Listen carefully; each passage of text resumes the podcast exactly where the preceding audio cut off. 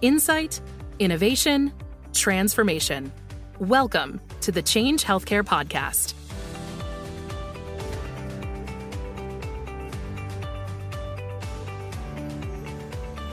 Hello, everyone, and welcome to our first inaugural edition of our Government Mandates podcast. We're hoping to bring you these recordings quarterly or as necessary while mandates are occurring and guidance comes becomes available.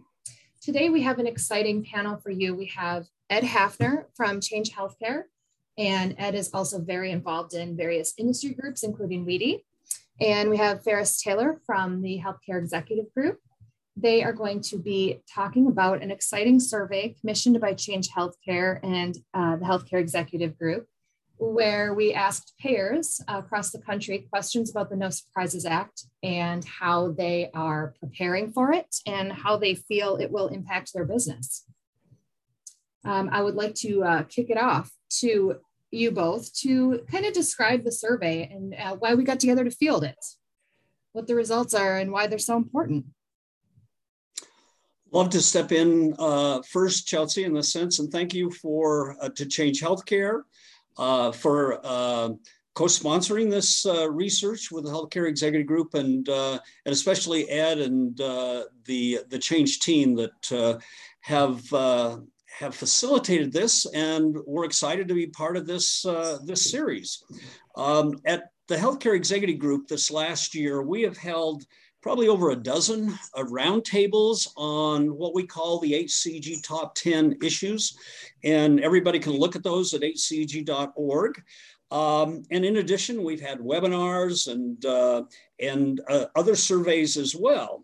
And it surprised me that the No Surprises Act, or NSA, as Ed and I will refer to it, is, has come up in almost every single discussion that we've had.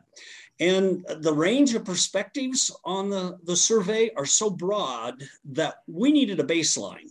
Uh, it's, it's natural that the Healthcare Executive Group would partner with uh, Change Healthcare, as Change has been a technology sponsor of HCEG for many years. And together, each year for the last 10 years, we've done an and- annual industry pulse survey.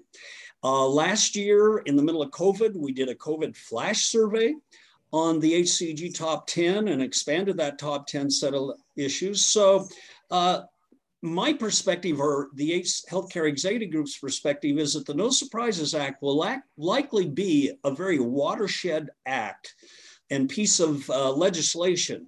And so, both HCEG and Change wanted to get the pulse from the healthcare industry on the regulation, on the thinking about, uh, the No Surprises Act and get started on things that can be done done to help the preparation for for that. So that's the reason and why, at least from my perspective, these this is uh, so important. Uh, Ed. Yeah, thanks, Ferris. And first of all, it's a pleasure presenting with you. Uh, I've always enjoyed your uh, your friendship, and uh, it's fun to do a podcast together. And appreciate HCEG to uh, help us with the survey. Uh, when it comes to the reason why Change Healthcare uh, went ahead with this uh, survey was partially Change Healthcare wanted to understand the health plan perspective well uh, to develop solutions that are really meaningful. But we also wanted to do it for the industry. Uh, we wanted health plans to consider this information in your planning and understanding how your peers uh, feel about each other. So that's how I would answer that, Chelsea. Awesome. Thank you both so much for that great perspective.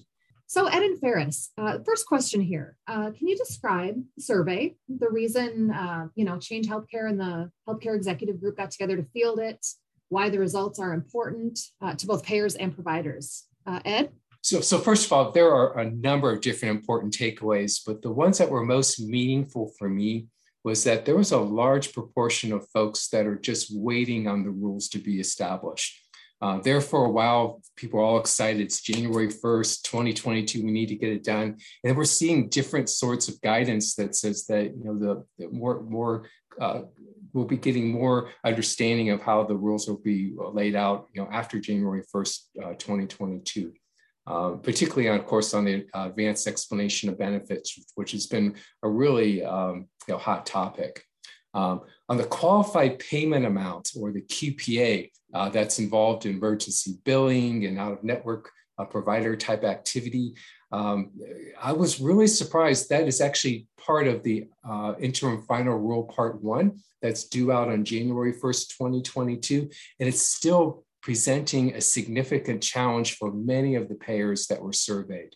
Uh, so even with that deadline so close, uh, it's going to be a little scary to see how many people are going to be able to meet that. Um, the other part that was really surprising to me was the uh, recognition of customer service impact. I believe one of the questions, Ferris, was, you know, extreme impact or, or, or, or heavy impact or extreme impact. And uh, it was a huge percentage that felt that both the member and the provider services uh, would increase. Um, uh, related to these provisions. And uh, you know, the awareness is really important, but also for the health plans listening to this podcast, I think it's a call out to you to really understand what that impact might be to your organization.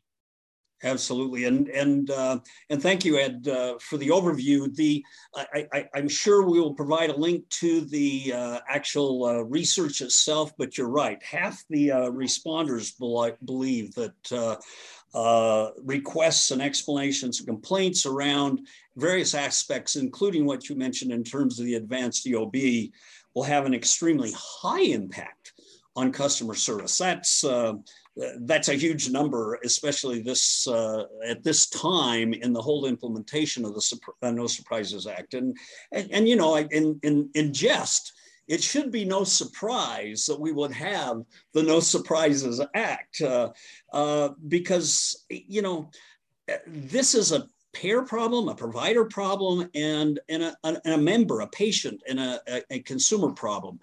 And in some ways, I think we've all become a little bit calloused around healthcare and sort of put up with the idiosyncrasies of healthcare. And the voice has gotten so strong at the uh, congressional and uh, Senate level that now we have mandates. And so, um, with that, one of the uh, key takeaways that I saw, and you mentioned it, is the number of people that are so unsure or uncertain uh, about uh, the, the No Surprises Act. Nearly two thirds of the payers are still deciding on how to deliver an advanced EOB. And uh, um, that's um, this late in the game is, is definitely a concern. January 1st is coming, and there will be more details and more, uh, uh, more changes coming. So responding or preparing to respond is, is a surprise to me, a takeaway that uh, needs attention. I think that all of us in our lives, if there's something that we don't know, we start thinking about alternatives. And it just seems logical here that um, uh, we ought to be thinking about uh, alternatives. Another thing that isn't as obvious in the statistics that we shared in the in the research itself. But I, I noticed it in, in a couple of three different places as we were going through the detail. And that is that there are very different perspectives across the organization. And part of that is that the No Surprises Act affects so many different departments of both the payer organization, the provider organization, and uh, so uh, one of one of my insights or takeaways is the No Surprises Act is going to require a much higher level of communication up and down the organization, but also across the uh, uh side by side in the organization or the silos in the organization. And executives need to be listening to the frontline staff. Frontline staff, when they see something, they need to be communicating up. I, I mentioned the roundtables. We had one roundtable, and not to embarrass anybody, but it was it was a person in the revenue part of a payer organization when we when the topic of the No Surprises Act came up, and the comment was, "So what is the No Surprises Act?" Uh, uh, that the research definitely shows that that's, uh, that's an important issue. Healthcare, in and of itself, And I think the focus for years has been on efficiency, sort of Adam Smith, uh, uh, sort of economics, uh, uh, supply, demand, control. Jack Welch, top down management. The, the doctor prescribes, the patient takes the medication sometimes. Uh, this is going to require a very different leadership style and frontline staff style. We're moving into, we're making a transition into a digital age. And we'll talk later about the importance of that. And in the digital age, it isn't top down. If we go top down, bottom up, the problem is seen at the bottom. We send it up to the management team, they allocate resources, uh, and then they create an organization to, to support that. It's not going to work in the digital world. We have to be more agile and quick and nimble. Uh, so those are some of the uh, key take, takeaways. I do think that the No Surprises Act will accelerate the need for coordination, cooperation, uh, communication across departments, and uh, especially this involves the consumer and the patient. So it will be important uh, for all of us. Thank you, Ferris. Yeah, it is definitely an exciting time to be in healthcare. I mean, I always say healthcare is great. We're always going to need it. And the only certain thing is change for sure. So thank you for all of that. Um, I know you mentioned quite a bit about the advanced explanation of benefits. Um, I'd like to dig a little bit deeper into that, um, the AEOBs and also the QPAs. Um, and I don't know if you want to take this one first. Yeah, I'll, I'll step in and I, I sort of transition from uh, the last uh, you know points that I I made. All of us, and you just said it, Chelsea. We're all consumers of healthcare. That's a little bit different than uh, other industries where not everybody is is directly a consumer. And we all know the horror stories from the past. I, I, we could spend an hour just sharing among the three or four of us the uh, uh, the the things. It's it's not totally about an advanced explanation of benefit or a qualified payment amount. It's about the whole process of healthcare, making healthcare more understandable. Uh, for members, uh, uh, the billing, the uh, uh, the variation in prices that that we see, and and th- that unknown aspect of healthcare doesn't fit with the consumer's expectations in other industries. Okay, I want to fly from point A to point B, and I I go online and I I see what flights are available, and I see what the prices are, and I make a decision. Uh, that doesn't work in healthcare, and so uh, you know I believe that the trust levels in healthcare that are low for payers are are a reflection of not addressing some of these issues like advanced uh, EOBs and, and like qualified payments. Uh, and, you know, part of the question, uh, Chelsea, was, uh, you know, will it be a, um, a, a paper or an electronic process? A paper process will not work in this. It may be transitioned with paper early on. We had a roundtable just last week, and uh, one of the uh, participants said, you know, for for the short term, we're just hiring people. We're going to throw manpower at this. Uh, that won't work a long time. There's too much need for real time information, too much need for accuracy. Uh, around uh, the the whole uh, No Surprises Act requirements, and I do believe that COVID has contributed or played a part in, in this discussion around the No Surprises Act in the sense that we have members now that are much more conscious of, of health and their, their health and well-being and the costs of healthcare uh, because it's been in the media. They're, they're awakened to and want to be more healthy. And this is a process that could engage the members in a much more dynamic way as long as we as providers and payers and technology vendors and all stakeholders jump on board and look at the big issue of consumer transformation, a digital transformation. And I, I, I suspect, that you, you have a lot to say about that as well. Yeah, Ferris, I'm going to take you uh, take us a little bit deeper into the weeds, and I know there's a big summit tomorrow, uh, November 16th. So if you're listening to this podcast and you missed it and you didn't attend this summer, oh, I wish I could catch you. Um, but please attend. I think he mentioned like there's like 80 different topics that we're going to cover just related to the advanced explanation of benefits, and I'm going to name a few that I think are really important considerations uh, about the advanced explanation of benefit. Uh, you know, when a convening provider uh, submits a predetermination request for an advanced explanation of benefit, you know, there are other providers that are involved. And, you know, how, how does that information get over to the payer? Uh, what if there's multiple health plans that are being involved in be able to generate, uh, you know, how much would be out of pocket for the for the you know the patient uh, based on you know the, the who's going to pay what in the back end?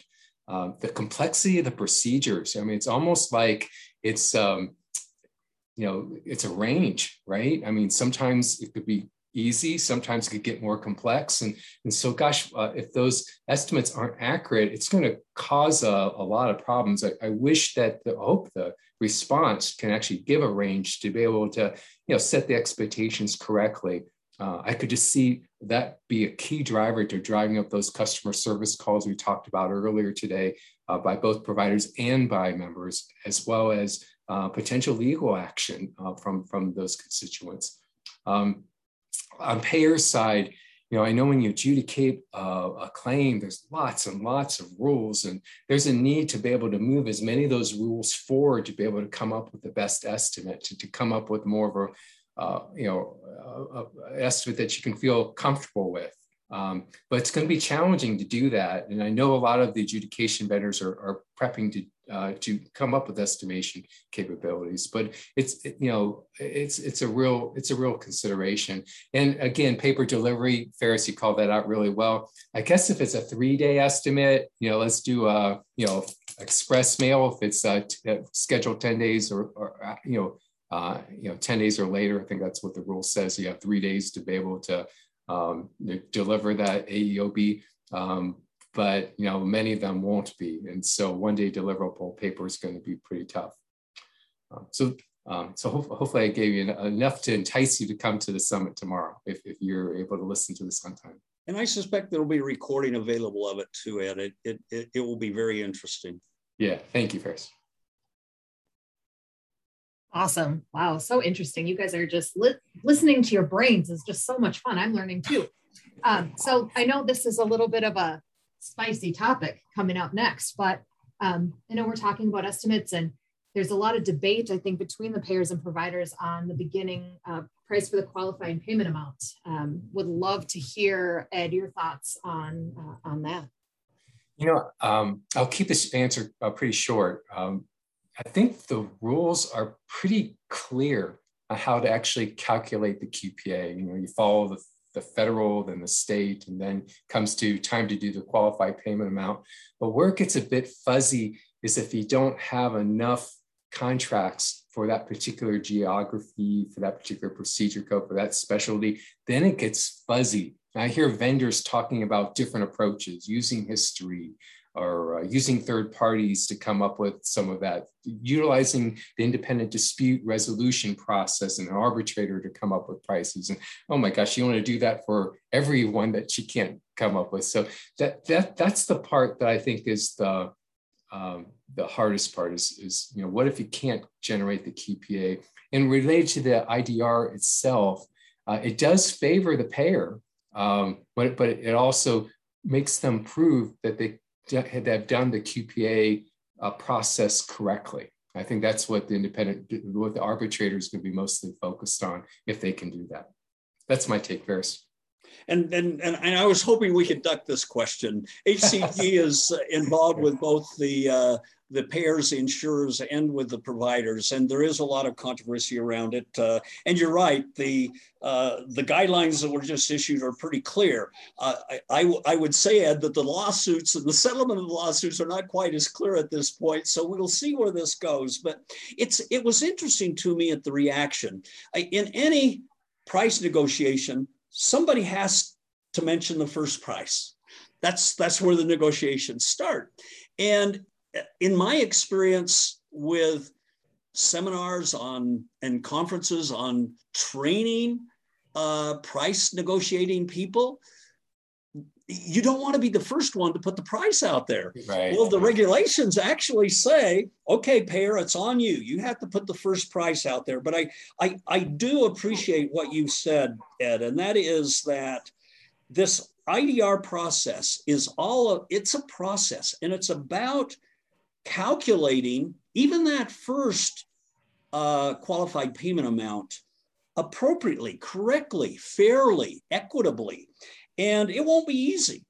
Uh, there's terabytes of data in some markets. There's no data in other markets. Uh, and so given the complexity of coding and rural versus urban and uh, you know, this uh, intervention being an intense one versus a, a less intense one, I, I think it will be important on both the provider and the payer side to really prepare for the, the whole price resolution process, and especially for the providers to be prepared to defend their arguments for higher prices. That's part of the uh, IDR process. So just be prepared for it.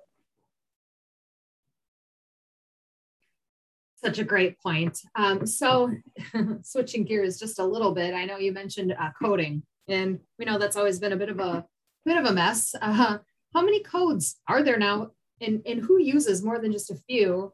And does that relate to the NSA at all? I think uh, Ferris, you could take that one maybe. Whoa. So, yeah. you know, in answer to the, the technical part of your question, I believe the ICD 10 has something like 69, 70,000 different codes. It was a big change. Uh, I mean, IDC, it was a big change from IDC 9 that had less specific codes. Um, and, and, and it is true. As I've been around the industry for 30 years and been in provider offices, um, uh, providers naturally end up in a cadence where you know these are the CPT codes that I typically bill under, and it's a it's a small set of, of CPT codes, uh, but that is going to have to be re- looked at. Uh, we could spend an hour on the the coding uh, discussion, but the medical coding coders in the organization, that part of the organization, is going to have to have a lot closer communication and clearer communication with the providers as to what the appropriate level of the detail in the coding is going to need to be. And all of those additional codes that were added with ICD 10 uh, really have something to do with the severity or the complications of the particular intervention. And uh, all of us have seen uh, EOBs that have come with codes in it. My, my wife had one where it involved her knee. And when I looked at the code, I said, that's, that's a shoulder CPT code. And she was proactive enough to call and say, oh, it's about the same cost, not a problem. That will never work in the IDR process. If we go into the IDR process with that kind of information, it's going to be um, it's going to be an unfortunate process. So I would uh, also put out there that um, the the No Surprises Act is going to have implications for uh, bundled or unbilling unbundling codes and for this transition to value-based reimbursement. Like you said, Chelsea, it's already messy. Uh, this isn't going to make it less messy. The fact is, it's just going to make the messiness much more important for everyone.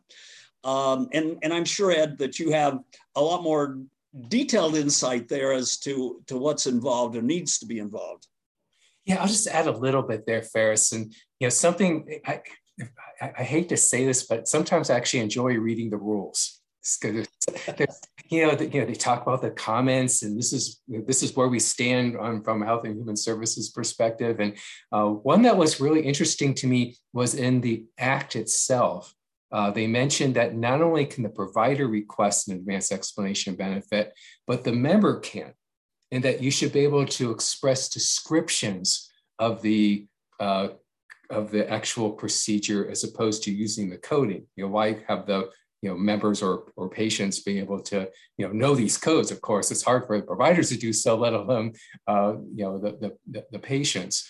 And so uh, with all these different codes, can you imagine a drop down list for maybe 300, 400 different drop downs for a, a knee replacement and having the, you know, the um, knowledge to be able to select the right one? Uh, you know, the specificity of ICD-10 is wonderful, but it really takes an under, you know, a medical understanding or medical coding understanding for someone to do that. So that's going to be really, really, really hard for the, the member to do. And also thinking about it, and something that I haven't heard anybody speak of in, in, in recent days, or, or really any time with No Surprises Act, is related to the specificity. If the provider puts out a, a request for advanced explanation of benefits and codes a severe uh, level for that particular code, you know, it's a really acute procedure. It's something that's going to, you know, involve lots and lots of work. Well, the payer may not believe it you know the health plan may not believe it show me the attachment that supports whether that's true or not i mean the need to be able to have medic to show medical necessity is an interesting uh, concept it's really used a lot in in the claims environment. I would think it would be used in the predetermination request process as well. So uh, i'm anxious to see in real practice uh, you know, I, you know, I wish providers and payers trusted each other more. And you know, I'm, I'm a little bit afraid that that trust issue may carry over to the actual predetermination request world as well. And this is another one of those, Ed, where I think um, tomorrow's discussion with uh, WEDI, which is the work groups on electronic data, is it exchange? Interchange. Yes. Um, uh, are going to be so important, um, uh, really getting into this question. Yeah, I agree. You're listening to the Change Healthcare podcast. We're enabling a better, more efficient healthcare system. Whether you need to improve operational efficiency, optimize financial performance, or enhance the consumer experience, we offer the industry insight and innovative technology to help you meet your objectives. Learn more at changehealthcare.com. It's a really interesting um, time, I think, in healthcare, given that it seems like with the No Surprises Act, it's very much cons- you know consumer of healthcare facing it's like someone is thinking of the patient and it's you know all the coding and all of that is very difficult to decipher as a layperson and so it's it's exciting um, that that someone's putting the consumer first. I think uh, it'll be interesting to see how it all shakes out but anyway it sounds like there's a lot of work still to be done. Um, i know that we still don't have any defined rules um, in a lot of the areas coming from hhs uh, what would you both say uh, payers can do to prepare maybe until rules are forthcoming? Well, and Chelsea, I, I alluded to this right up front in one of the uh, the key takeaways, and and you'll see in the research that nearly two thirds of the payers in the research, which was September, um, uh, two thirds of the payers were still deciding how to deliver EO, AEOBs to uh, patients and providers, and over two thirds were still deciding how they would even receive the AOBs. Mm-hmm. And that high degree of uncertainty, in my experience, uh, primarily in healthcare, but in every aspect of, of our lives, requires that we look at those alternatives. And we, sh- uh, we should be all payers and actually even working with their providers, their key providers, uh, brainstorming, working through specific plans for likely alternative outcomes. I mean, you know, we like to pigeonhole that and call it scenario planning, but it's it's more robust than that. All stakeholders really should be getting into the details of if this, then that, and if not this, then something else and that, and flesh out be prepared as things become more clear to take an action in one direction or another. Uh, if we wait, we'll never be able to catch up and we'll never be able to comply with the deadlines that are there. At least that's my feeling, Ed.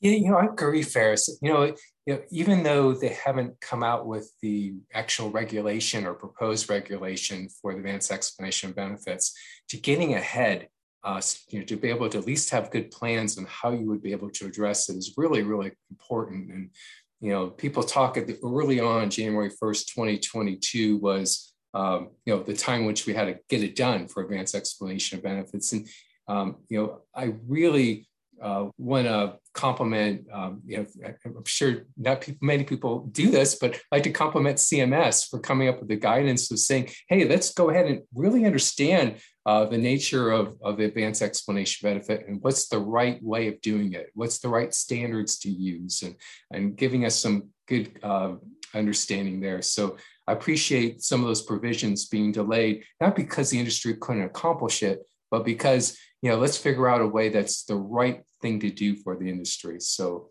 uh, thank you, CMS and Health and Human Services. And I'm not just saying that, but that's true. Right. But, you know, really thinking through uh, the advanced explanation of benefits, you know, there are, you know, a number of people are uh, putting forward that EDI should be the uh, technology to be able to make the request. And, and EDI would be the one that would help facilitate the advanced explanation of benefit, at least uh, to the provider, which is not actually covered in the current act, and you know being able to get the of course advanced explanation of benefits out to the the member. Um, you know the Da Vinci uh, with HL7 is working on uh, a more advanced way using a FHIR type of a request. You'll be able to go FHIR to FHIR server, and it allows it to be uh, potentially in the future to be more real time uh, than just the one to three day turnaround time that they're currently doing so you know the, you know there's things that are like that are being developed but the you know when you really look at the providers not all of them have uh, broadband access. You know not all of them could do edi not all of them could do FHIR right? Um, you know some of them might have still be able to call in the, uh, the request. Uh, you know some may want to fax it in.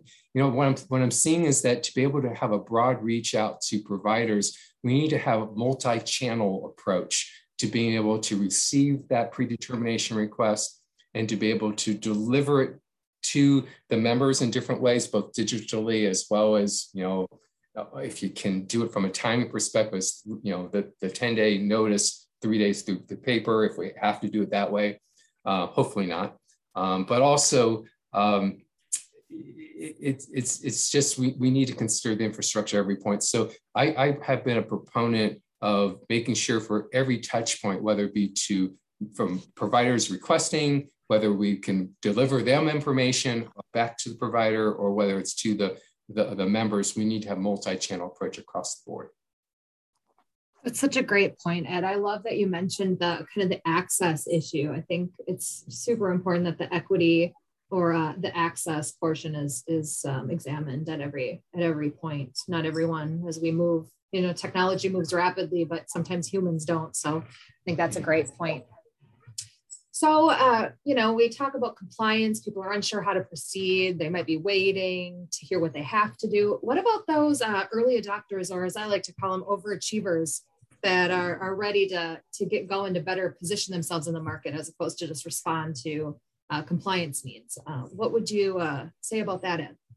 Well, I, first of all, I, I um, like to compliment those who are getting a, a step up on, on, making some progress there. I, I think that's uh, shows uh, embracing what the spirit is. I mean, uh, an, another compliment I like to throw out there. This is about protecting people, protecting people from surprise billings, protecting people that are in emergency situations, protecting when coverage is dropped, uh, you know, or sorry, a, a out network provider now goes in network and providing some notice there to uh, continuity of care, and you know, so you know, I I, I think it's important uh, for health plans and providers uh, to be able to embrace this because you know this is about people, um, and so I, I do like that as part of the the rule. Now, something that's a little frustrating to me related to the advanced explanation of benefit is that it feels more about fee for service, right? It, it doesn't, maybe you can talk about episodes of care as well, but it doesn't talk about some of the more advanced types of payment models, particularly capitated type payments. When would you do that if you're, you know, if a, if a provider is, is getting rewarded for, you know, taking care of their population and, and getting bonuses or getting you know charges back when you're taking care of your population or not taking care of your population. How does this fit within those models? And I really wish that um, as an industry, we would really move more towards some of those value-based care facilities and empowering the providers to take care, you know, being able to be able to take care, sorry, members and, and patients take care of themselves. So that's just a passion of mine. Um, I do like this push for digitalization, uh, digitalization, sorry, as well as providing more transparency.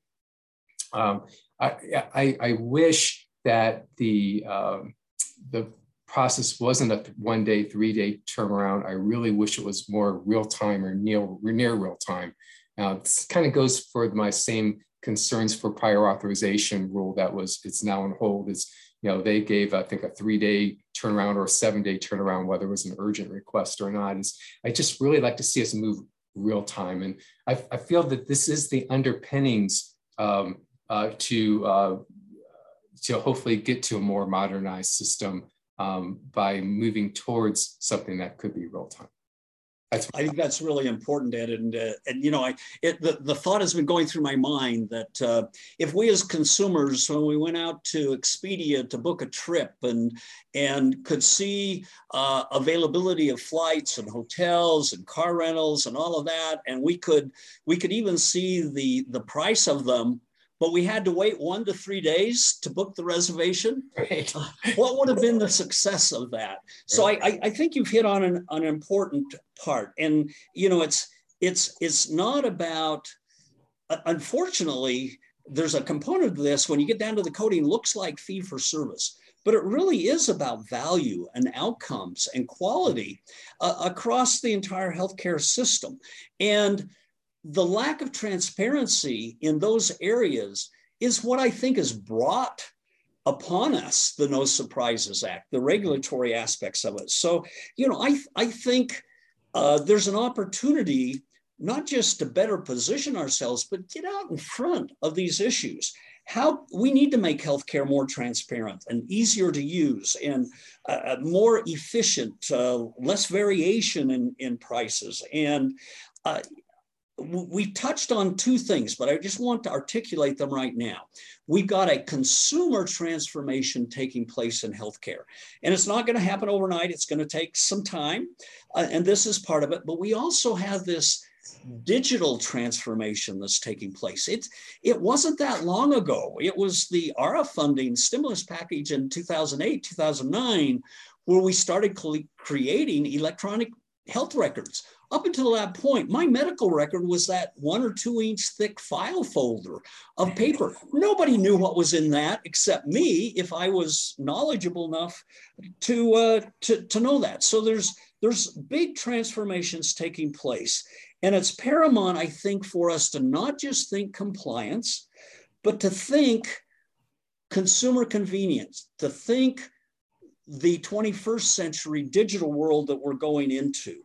Um, I, you know, the end result is a better connection with consumers, more trust in the relationships around healthcare, more confidence in the services that they're going to be receiving and what they're going to, to cost. So I, I think automation and electronics into healthcare are going to make a big difference. And as I said, No Surprises Act, I think, will be a watershed moment for the transition that healthcare is going through. Thank you, Ferris. Yeah, I know as a consumer, I'm super excited about some of these provisions. It's it's nice to be able to look forward to some more transparency and more information to help us, uh, you know, choose better care for ourselves and our families. Um, so, uh, Ferris, uh, what role will vendors play, such as Change Healthcare, especially, obviously, in answering some uh, market questions about the No Surprises Act? You know, and that's a, that's a good question, Chelsea. And for uh, Ed and for all of us and for the audience in particular, I think we need to really be asking this question about all stakeholders, all vendors, all technology vendors. And unfortunately, or fortunately, a lot of the technology innovation that's coming is coming from technology parts of the healthcare payer industry. But Um, and, and Ed, you will have a, a, really good broader perspective from your work with the WEDI uh, uh, work groups that, that you're working on. But, uh, you know, in my mind, this is a new type, type of claims process. If we're doing it right, we're, the No Surprises Act is just saying pre-adjudicate the, the upcoming claim that's coming down the, the, the, the pike. At the same time, having worked with a lot of claim systems, they're not really set up to do a pre claim adjudication. So, uh, uh, technology uh, vendors like Change Healthcare and, and our, our other HCEG technology partners are the backbone of this transition and the backbone of healthcare. And there needs to be a push to really look at the entire infrastructure that health plans are using to move forward prior to the encounter rather than days or months after the encounter to, to be, as you said, Ed, closer to real time. It's going to require a lot of change and uh, a lot of new thinking around new systems, more consumer focused. But at a, at a high level, it isn't just change, it's everybody that has an opportunity here, Ed. And I don't know if you agree with that, but uh, Oh, oh, I do, Ferris. You know, it, you know, you know, it's hard. I have to be careful more a WEDI conference not to talk about change healthcare and talk about vendors in general. So I try to behave myself best I can. Um, but I can tell you, uh, I've had the opportunity of meeting um, uh, with adjudication vendors uh, as well as some transparency ones, and uh, I really was surprised early on that adjudication vendors are really stepping up their estimation capabilities and setting up APIs to get real time uh, to be able to accept these predetermination requests and to generate the AOB, especially for the larger health plans. Um, you know, I, I, I, can I could see uh, a lot of them utilizing those sources, but it's you know that's only a part of the picture, right? Um, it's the interface to the providers. It's the you know interface to the members, the interface back to the providers. Uh, it, it's um, pretty complex. So I can see uh, also transparency vendors I've spoken to are looking at being able to get in the mode of generating requests for more the mid-market uh, type payers. I know Change Healthcare is uh, in that um, realm as well, as well as being able to reach out to that ecosystem, you know, portals and, you know, uh, EDI and paper electronic and uh, eventually FHIR, you know, be able to handle all those different multi-channels uh, is, is important to consider. And you know, I know Change Healthcare is looking at all those options and the different touch points. Uh, you know, I, I, you know, again, I, I think a health plan really should look at that ecosystem of their providers and their members uh, and understanding uh, what kind of multi-channel approach you should take. Um, you know, a lot of folks are also looking at being able to normalize the requests. Uh, EDI seems to be a pretty good one. Uh, however, the 5010 version only works for dental and predetermination requests right now.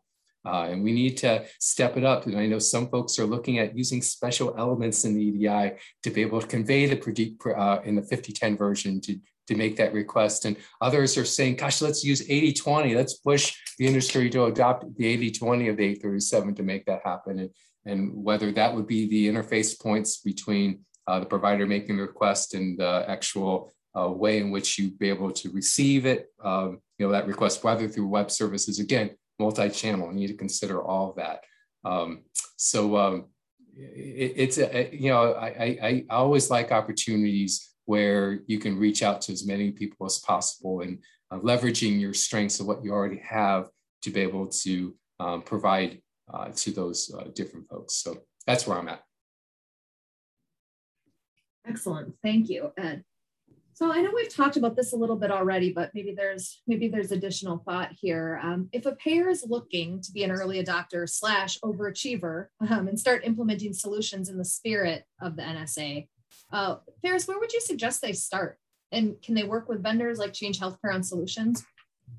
I, absolutely, and and sort of building on the uh, on on Ed's comments uh, before and and comments that I've I've I've made as well in the uh, survey results that you'll be able to look at, um, you know, there, we ask a specific question, and roughly a third of the responders indicated that they're looking for partners uh, or assistance in some of these solutions. Uh, but 25 to 45% are unsure of, of how, how they uh, should get started and what their approach would be. So, uh, you know, I mentioned earlier uh, uh, the claim system, that's a place to start. It's not just about uh, claims, but it's about ex- exchanging information before, during, and after uh, the, um, the medical encounter.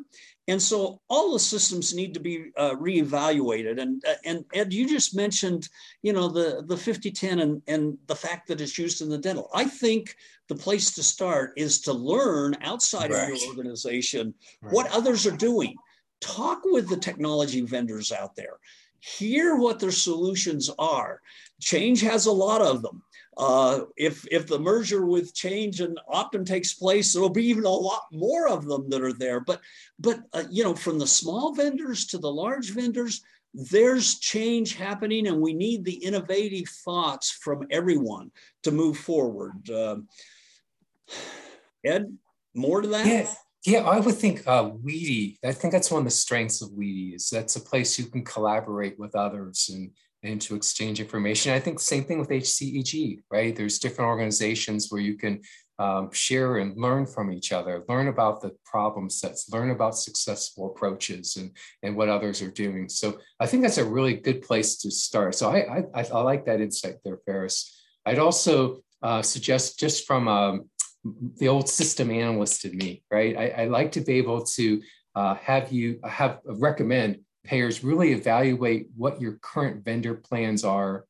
What's the status of your readiness of your own systems and how you can actually, if you don't, if we aren't using vendors, and if you have your own systems, how could you go ahead and leverage those or what's the vendor's plans of leveraging theirs? Uh, what's the gaps? Um, identify those gaps in those current uh, solutions and decide whether you need to um, do it yourself or partner or uh, or seek out a third party partner that you know isn't involved and you know i think it's a, a good analysis i think now is the time to do it it's not until the rule is released let's let's get on with that uh, that'd be a wonderful christmas project Ferris. Excellent. right. Uh, uh, you know, uh, you know, I think if you're partnering with other vendors, you know, Change Healthcare um, pays me to say change healthcare is the best but you know uh, you know use your judgment and, and, and try to find a development partner that is, is, works well with you so I know I know we've already praised the HHS and praised. Uh, we're all very happy that this is happening and that they're taking accounts uh, account of what people think. Um, but what do we think? Uh, do we think the NSA will have its intended effect? That it will have a favorable impact on the cost of healthcare? Um, will it help restore or create, in the first place, more consumer trust in the healthcare system? Uh, what, what, do you think, Ed? Well, yeah, good question, um, Chelsea. I, I think the out of network or out of sorry out of pocket costs related to out of network surprises um, uh, it, it, it's it's it, it's going to be uh, well sorry take take a step back um, understanding, for example, in transparency and coverage, the out-of-pocket costs or from the AEOB, the out-of-pocket costs, I think it's transparency that's going to be really welcome. Of course, the accuracy of those uh, is the next step, so that's going to be a little scary. Um, I, know, I think the protection for no surprises has, has been um, uh, very uh, was been helpful. Um, you know, exposing um, provider costs, particularly transparency and coverage. So I know we're jumping to a different regulation, but being able to uh, check out the competition between providers and what's going to cost you from one to another uh, provide some insight to the um, uh, members that or patients that just took things for granted. You know, I'm going to go to see my doctor. It's going to cost me whatever they say it's going to cost me. And now all of a sudden, you can shop for drugs. You'll be able to shop for your procedures across different providers. What I really like to see, though, is quality. Right? I mean, uh, you know, it's when you're when you're looking for um, you know a good restaurant to go to.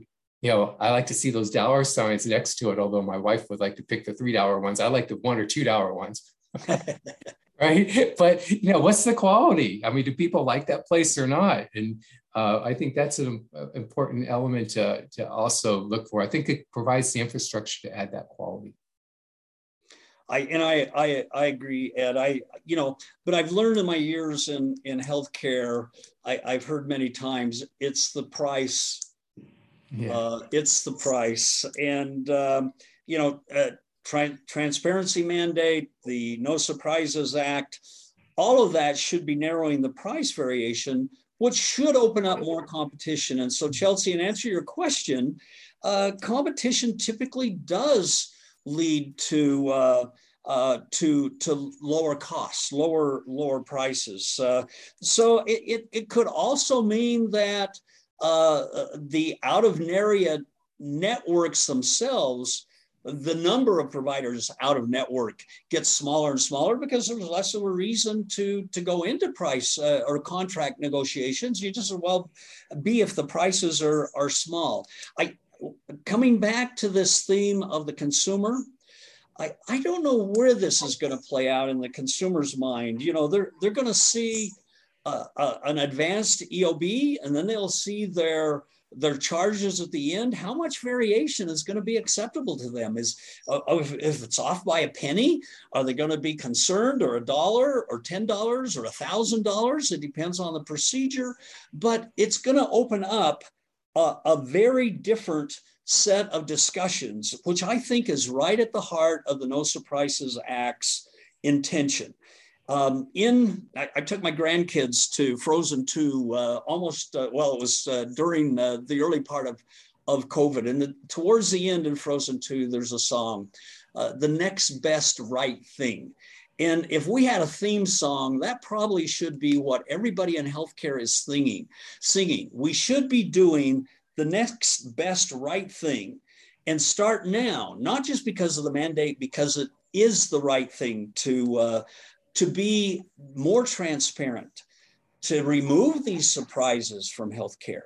And the research that uh, came out of, of, of this survey, Ed, I think supports that in, in multiple ways. Uh, Ferris, I'd like to add a few things. And first of all, I would love to hear you sing, but uh, that that's uh, no, no, no, no, no, no. no maybe no, another no. podcast. uh, I, would like to just maybe take a little tangent discussion. a friend of mine um, uh, who's a VP in a, a, a large blue health plan uh, mentioned something to me that was pretty profound. It's like, gosh, if, if the out of network providers are being paid similar to the in-network providers, you know, on, on the procedures, you know, in the past, the, uh, having a great provider network was critical, you know, for a health plan to differentiate itself. And now all of a sudden it's, it's, harder, right? I mean, why would an out of network, in, in the case from, a, at least from a cost perspective, why would an out of network provider join uh, a, a health plan network uh, if they knew they were going to get a great QPA, you know, a, a reasonable QPA price.